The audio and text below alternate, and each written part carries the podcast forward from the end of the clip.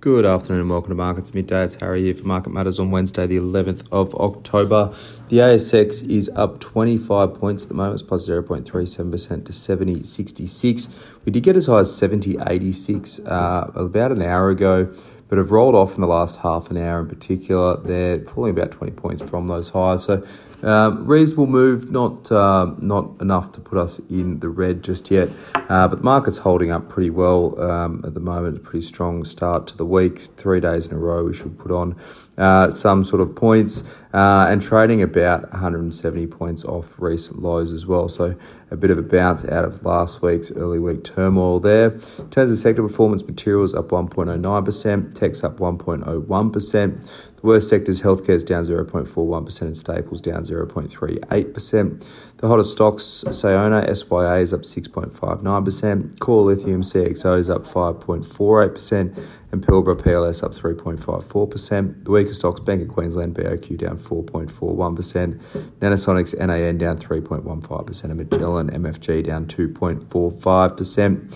Um, a fair bit of news across the bourse today. Uh, a number of companies out with uh, some AGM updates. We've got a full year result out. We've Got a couple of acquisitions going on as well. A few board changes. So it's a real mixed bag of news out today. We'll kick off with the FY23 result of Bank at Queensland. Obviously down 4.41% on a day with the markets up. So pretty soft result. Um, the touch light on in profit, about 3.5% miss at the profit line, came, coming in with 450 million.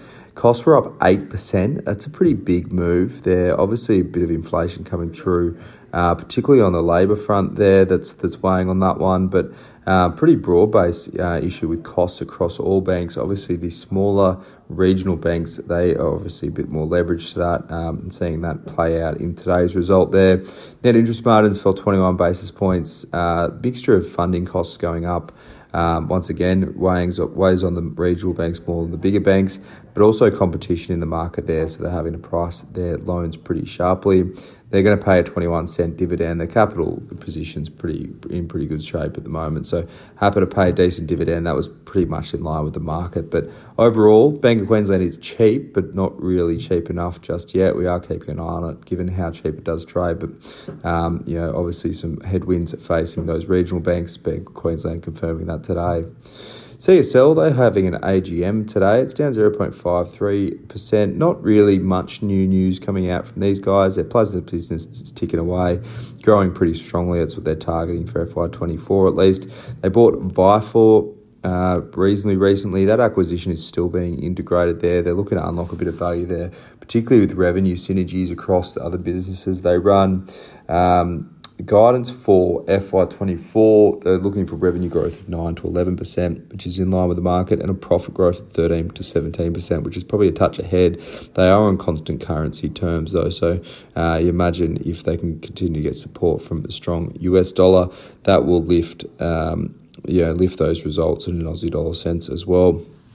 Another one, CXL, uh, it's up 8.58% really ripped today. It's been really weak heading into to, uh, today's investor presentation, but they're presenting to a Bell Potter conference at the moment.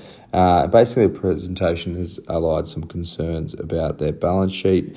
Uh, they talked up a pretty strong financial position, on track for FY24 targets with a total of 76 projects in the bank at various stages of discussion slash implementation.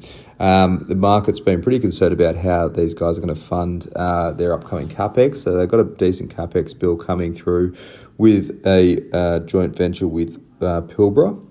Um, and uh, you know the cash on the balance sheet has been dwindling away. They don't have much in terms of significant revenue streams at the moment. That will change as this technology that they run uh, gets implemented. But uh, in terms of funding it to get to that stage, uh, the market's been a bit worried about that, and obviously haven't been keen on doing many cap raises across the space uh, and across the market as well. So that's what's um, been uh, causing a bit of a headwind for for Calix shares at the moment. Just quickly, two other little things. Telstra, it's down 0.26%. They're buying cloud consulting business uh, there. So they've targeted, they had targeted an acquisition in the space. It's a key win, mostly just in terms of the expertise that it adds. adds. Um, it's only going to cost them 267, 68 million there. So not a big one in terms of dollars, but a huge one in terms of the expertise that that brings in. Qantas as well, QAN is up 1.94%. Their chairman, Goyder, is going to leave the company. His tenure has been under a lot of pressure, uh, particularly in the last 18 months or so, with the real massive slide we've seen in Qantas shares um, and the service they provide uh, and his positions really been under a lot of pressure. The broader board is also getting a bit of refresh there as well, so there'll be a bit of turnover there. Um, hoping to see that support supported by shareholders, interesting to see how that one plays out, and if they've sort of found uh, a low or if they're going to run into continued trouble, uh, particularly with some new hands on deck. Haven't got Asian markets now. Japan's Nikkei's down zero, uh, sorry, up half a percent. US futures are pretty much flat. Nasdaq futures up about zero point one percent, but the rest of them are flat as a pan- pancake. In the US tonight, they'll have the PPI. It's expected to come in at plus zero point four percent month on month. We'll also hear from the FOMC with their minutes from their last meeting tomorrow morning our time. So interesting to see if we continue to see a uh, you know softening of the stance uh, across that board. We've had a few uh, board members in recent days come out and, and you know talk down the chance for another uh, hike over in the US. The minutes will put that to paper, but we'll see how that plays out. But for now, that's all for markets at midday for your Wednesday. I hope you enjoy the rest of your afternoon. And as always, look out for the Market Matters reports.